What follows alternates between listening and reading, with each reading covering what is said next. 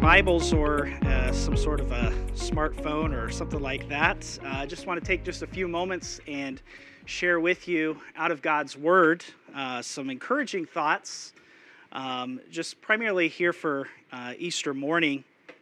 And you know, today we are celebrating uh, the Lord's resurrection. And actually, every time that as believers as we gather together on a sunday morning that's exactly what we're doing. Regardless of whether it's easter sunday or not uh, we are celebrating what the lord has done for us. Now i want to just spend a few moments here with you out of god's word and i want to show you what god has accomplished through jesus death and resurrection the death of Jesus is really it's it's a glorious truth and it's it's foundational um, for our Christian faith.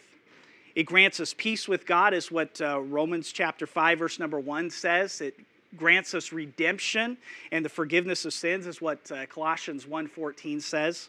But how exactly is the death of Jesus explained to us in the gospel accounts? We find our text here, if you want to turn with me to the book of Matthew, chapter 27. And we're going to look here at a, at a portion of scripture. Probably, you're probably pretty familiar with this, but Matthew chapter 27. And we're going to see how Jesus' death is explained to us here in the gospel account. Now, uh, both Matthew, Mark, and Luke record these events for us. Uh, John, interestingly enough, doesn't record uh, this event. But here in Matthew 27, and look with me in verse 51, it says this And behold, the curtain of the temple was torn in two, from top to bottom, and the earth shook, and the rocks were split. Now, this account uh, is, is given to us here in Matthew. Is, is talking about how this tearing of the curtain took place and it took place there in the temple. And it happened, the veil was torn immediately after Jesus' death. But what is exactly does that mean for the, for the veil to be torn or the curtain to be torn in two? Interesting enough that none of the gospel accounts stop to explain this for us. It just mentions us. It just says that the temple curtain was torn in two, and then it goes on. This is what I'd like for you to take away with you today. When God tore the veil, God's plan was accomplished. When God tore the veil, God's plan was accomplished. Let's look here first, first of all, number one. What was the veil and why was it important? Well, as you read the account of the Gospels and when Christ dies, we are only briefly given a detail about this veil or this curtain that was in the temple. It says in Matthew 27 51 again, and behold, the curtain of the temple was torn in two from top to bottom. Mark's account pretty much reads the same. Luke's account adds these words to it. It says, While the sun's light failed, and the curtain of the temple was torn in two. So we're told about the curtain of the temple, but why? Obviously, God wanted his readers to know about it but we're not given details about it in the gospel accounts of Jesus' death. So, what was the purpose of the veil? For example, I want you to take a look at this, uh, just kind of use it. We have this trailer here, and we read in the Old Testament that the uh, the tabernacle that was set up, it was, it was used as a mobile uh, transporting device uh, for worship. And if you could kind of picture here, like this almost as the tabernacle, and inside the tabernacle was known as the holy place. And inside that holy place, there were various different types of items. But then there was a curtain or there was a veil that separated the holy place from what is known as the Holy of Holies or the most holy place. And it was inside that most holy place is where the Ark of the Covenant rested. So, what is the purpose of this veil? Well, number one, the veil was a hanging curtain that was made to separate the areas in the tabernacle. It was used to separate the holy place from the most holy place. The curtain was described as being made of blue, purple, and scarlet yarn, and it was finely twisted together It had cherubim worked into it by skilled craftsmen. You can read all about that in the Old Testament. I'd encourage you to read about the veil as it's recorded for us in Exodus uh, chapter number 26. But behind this veil was this holy place, the most holy place. And that is where the Ark of the Covenant rested. And once a year, only the high priest could enter into the Holy of Holies and make a sin offering on the Day of Atonement. Again, I'd encourage you to read about all of this fascinating stuff in the book of Exodus 26. And it was in this place, this holy place, that God said he would dwell with his people through the Ark of the Covenant. Secondly, the veil was a way of separating the holy from the unholy. Again, as we read in Exodus 26, this was the function of the veil, and it was made to separate, to cause a barrier that was put in place. And according to Leviticus uh, chapter 11, uh, verses 1 through 45, we read that it was the purpose of the veil to separate the holy from the unholy, between the unclean and the clean. In fact, we read in Ezekiel with the vision that he had of the Lord, it says that the temple in there, that there was supposed to be separation between the holy and the profane.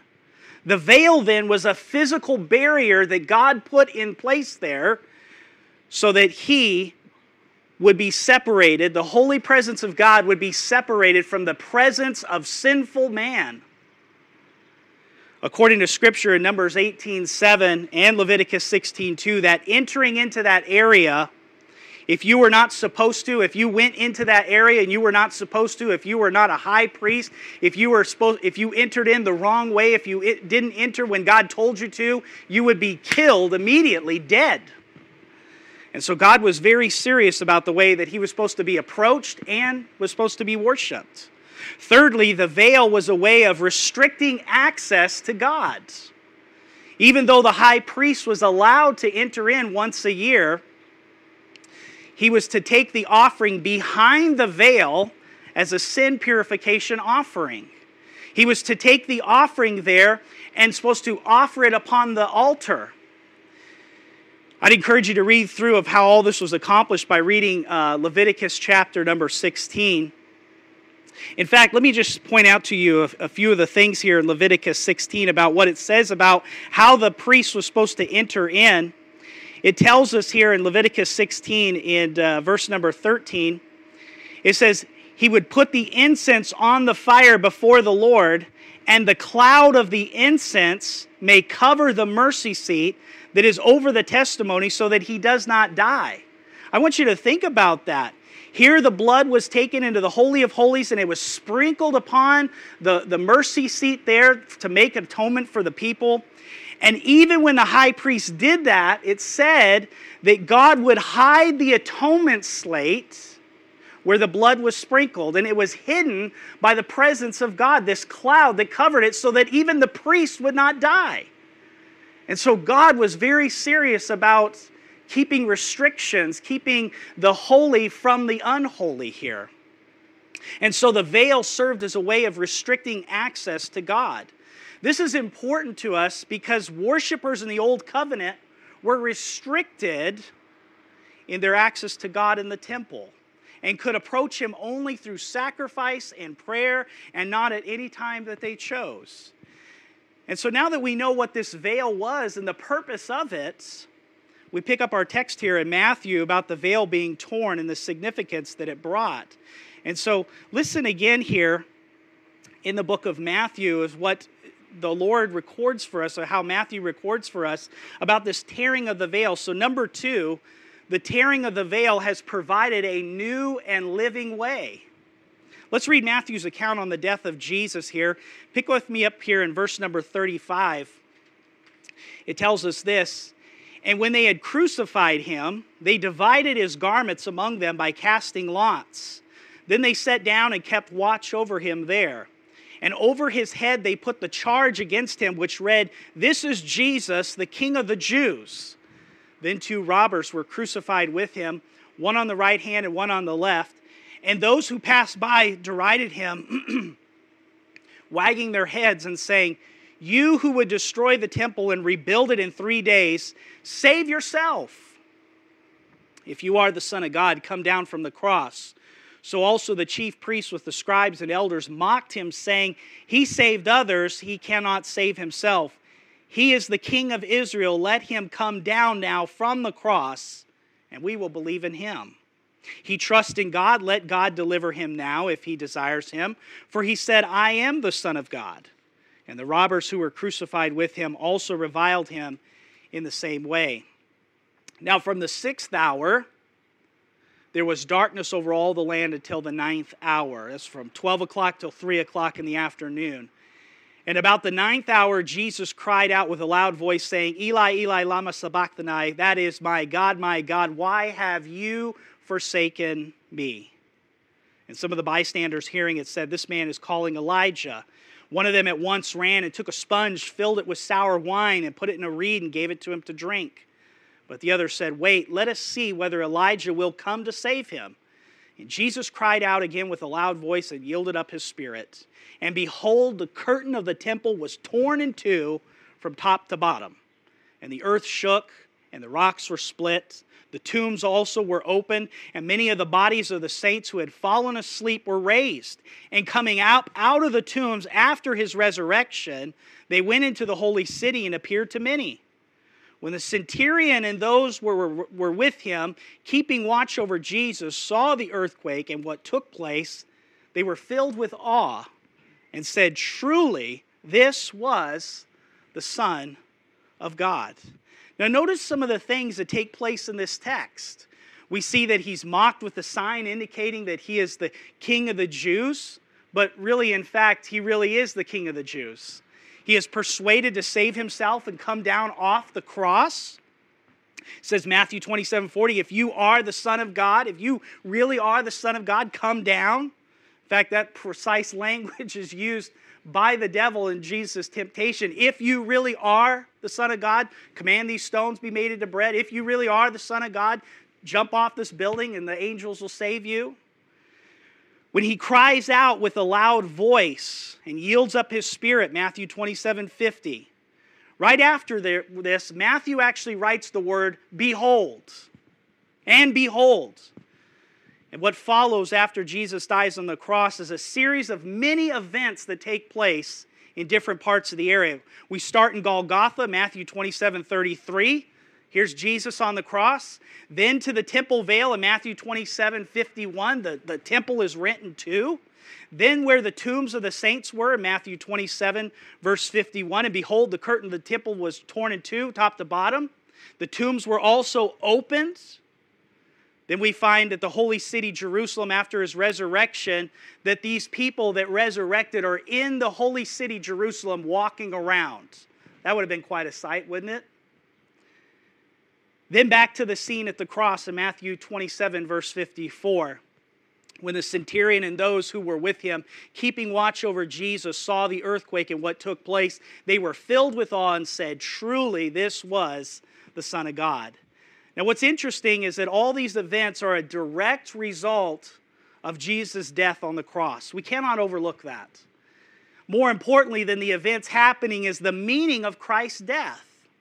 Christ's death is a ransom for many. As uh, Matthew 28 20 says, even as the Son of Man came not to be served, but to serve and give his life as a ransom for many.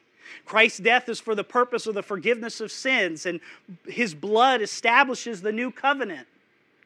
Matthew 26, 28 says, For this is my blood of the covenant, which is poured out for many for the forgiveness of sins. And so those who turn to faith in Christ for their salvation, Philippians 3 9 tells us that the death of Jesus accomplishes the forgiveness of sins and establishes the imputed righteousness of the believer. That's exactly what has happened. God's word teaches us that we, as fallen, sinful men, have rebelled against a holy God, and the only remedy for our sins is Christ's righteousness. Christ became our substitute and bore the wrath of a holy God on our behalf. As 2 Corinthians 5:21 says, "For our sake he made him to be sin who knew no sin, so that in him we might become the righteousness of God." Now, one event in particular that takes place here is this tearing of the veil. When the veil was torn, we have here a statement from one of the centurion soldiers that was at the cross. He was there performing the execution, he was there to make sure that everything was carried out the way it should be carried out. And here, listen to his statement again in Matthew 27, verse 54.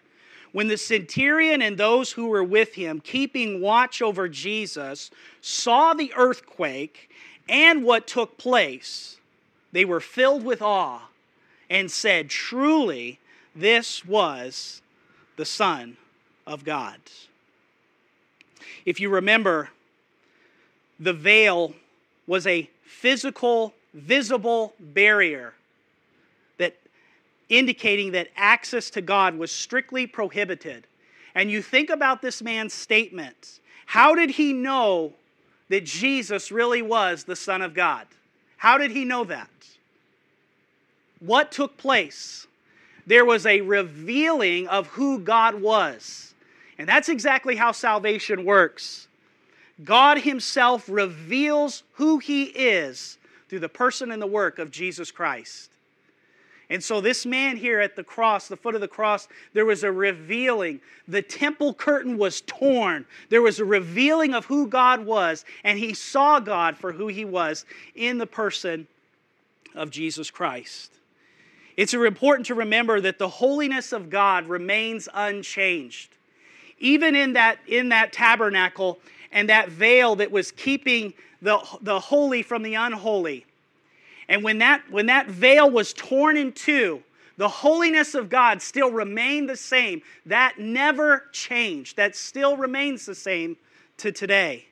And even after the veil was torn, God is still a holy God. What has changed then?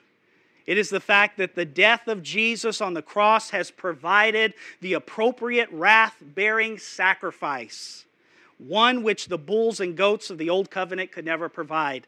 As Hebrews 10:4 says, "For it is impossible for the blood of bulls and goats to take away sins." You see Jesus' death has made it possible for sinful man, unholy man, unrighteous man now to be able to draw near to God. Not because of anything that we have done, but for, but for what he has done. Turn over to the book of Hebrews, chapter number 10. I want to show you just a few verses here that really put this in light for us. I want to show you this about something being very important about what Christ has accomplished. Let's start in verse number 19. It tells us there, Therefore, brothers, since we have confidence to enter the holy places by the blood of Jesus, by the new and living way that he opened for us through the curtain, that is through, notice this, his flesh. So, this author of Hebrews expounds on this very clearly. We have confidence to enter the holy places. How is that accomplished? It's through the blood of Jesus. This is the new and living way, is what he says here in verse 20. And Christ opened for us through the veil, which the author says here is through his flesh. This means that the breaking of Jesus' body at the crucifixion is the unprecedented means by which believers have access to the presence of God. Here, just recently, my wife and I, since we haven't really been doing anything much at home, we decided, hey, let's do some home projects. And I'm sure most of you have been doing that as well. One thing is for sure, all of us are going to have a really nice yard and some home projects that haven't been able to get accomplished. But one of the things we've been doing is removing some wallpaper. and this was some wallpaper that was in our uh, little entranceway. And it's a fabric wallpaper, it's pretty heavy. But I was thinking about this as the veil. And the Bible says that when Christ died, that veil that was keeping out the unholy from the holy, that was, uh, was not allowing uh, the, the, the worshipers to come into the very presence of God. Because of the blood of Jesus, God literally has torn the veil from top to bottom, allowing access now for people to enter into the presence of God. In fact, in fact, if you remember the night that Jesus, before he was crucified, as he sat with his disciples, he took out bread and he said, This is my body that has been broken for you. You think about that. It's been broken, so now we could have access to God. So we could come into the very presence of God and we could be there with Him. So, because of what has happened, what, because of what has been accomplished through the tearing of his flesh, notice this in Hebrews 10 21, it says, And since we have now a great priest over the house of God, Christ has now become our high priest. We don't have to depend upon a priest to continually give sacrifice after sacrifice after sacrifice. In fact, it says of Jesus that when he entered into the Holy of Holies, and he offered his blood, it says that he sat down, meaning that it's over, it's finished. We don't have to have continual sacrifices anymore. Notice this in verse 22. Now it forms the basis of the author's exhortation to believers now to draw near. We have no excuse whatsoever, church, no excuse not to draw near to God. Why? Because we have the, the direct access to God. There is nothing that is hindering us from drawing near to God. Listen to what he says in verse 22 Let us draw near now with a true heart in full assurance of faith, with our hearts sprinkled clean from an evil conscience and our bodies washed with pure water. And look at this in verse 23 we now hold unwaveringly to our confession of faith. He says this let us hold fast the confession of our hope without wavering, for he who promised is faithful. That's all been accomplished because there's been a tearing of the veil. Christ has allowed us now to be able to enter in through his blood. Notice this now we are now to stir up one another up to love and good works. In verse 24, it says, And let us consider how to stir up one another to love and good works. That's all happened because there's been a tearing of the flesh, there's been a tearing of the veil. We can do that. And I love this, verse 25. He says, Not neglecting to meet together as in the habit of some, but encouraging one another, and all the more as you see the day drawing near. The day of Christ is drawing near, and guess what we do? We gather together and we worship together. Why? Because the blood of Jesus has now allowed direct access for us to enter in to the Holy of Holies. So, what about the resurrection then? You see, it is through the resurrection that Christ has not only made all of this possible, but also it just so happens that Christ resurrected on the first day of the week, which is a Sunday. And see, every Sunday we gather together, we are recalling what Christ has done. Whether it's Easter Sunday or it's not Easter Sunday, we are rejoicing in the fact that Christ has now allowed us to have direct access to God. Jude 3 says to us to hold fast to the faith that was once for all delivered to the saints. So when the veil was torn, God's plan was accomplished by opening a way for us to draw near. Let's pray together.